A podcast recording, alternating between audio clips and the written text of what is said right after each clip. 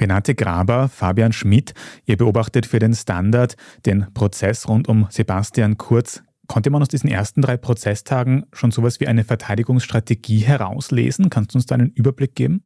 Also Kurz sagt zum einen, dass er nicht falsch ausgesagt hat und zum anderen schildert er, dass er Angst gehabt hat, wenn er zu viel sagt oder wenn er was Falsches sagt, dass er sich einer strafrechtlichen Verfolgung aussetzen würde. Das ist so die Argumentationslinien von Sebastian Kurz. Wie ist das gemeint? Ja, da geht es um die Frage des Aussagenotstands.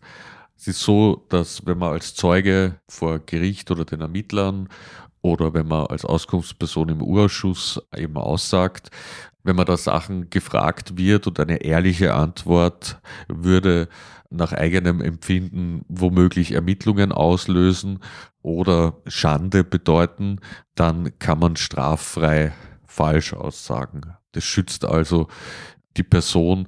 In anderen Ländern ist es anders. Da kann man sich eben entschlagen. Man kann sich theoretisch ja auch im Urschuss entschlagen aus diesem Grund.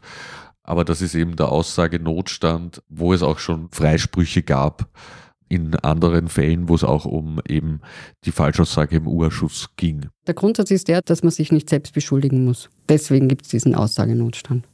Und kann man aus rechtlicher Sicht einschätzen, ob bei Kurz so ein Aussagenotstand vorgelegen ist? Das kann man ja dann nur sagen, also wenn er falsch ausgesagt hat. Das Schwierige ist aber daran, dass er ja sagt, er hat nicht falsch ausgesagt. Also diesen Aussagenotstand, der kann eigentlich nur für ihn gelten, wenn er falsch ausgesagt hat. Er argumentiert, er hat richtig ausgesagt, vielleicht nicht immer ganz genau und so weiter, aber das sei dieser Situation im Urschuss geschuldet gewesen.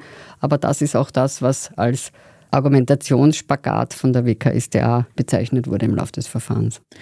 Argumentationsspagat. Wie bitte? Er hat einen Fuß dort stehen, dass er sagt, er muss freigesprochen werden, weil er richtig ausgesagt hat. Und den anderen Fuß von diesem Spagat hat er dort stehen, wo er sagt, es ist aber ein Aussagenotstand, ich hätte mich sonst selbst belastet.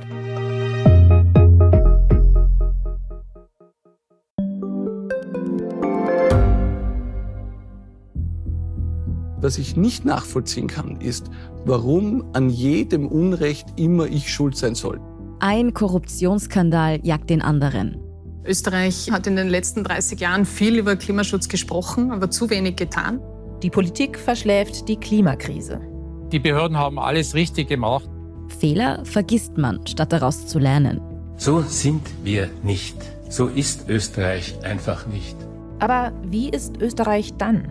Das wollen wir bei Inside Austria herausfinden. Wir blicken auf die großen österreichischen Skandale. Von Ibiza bis Ischgl.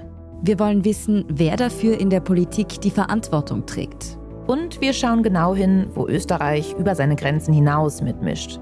Vom Wirecard-Skandal bis zum Ukraine-Krieg.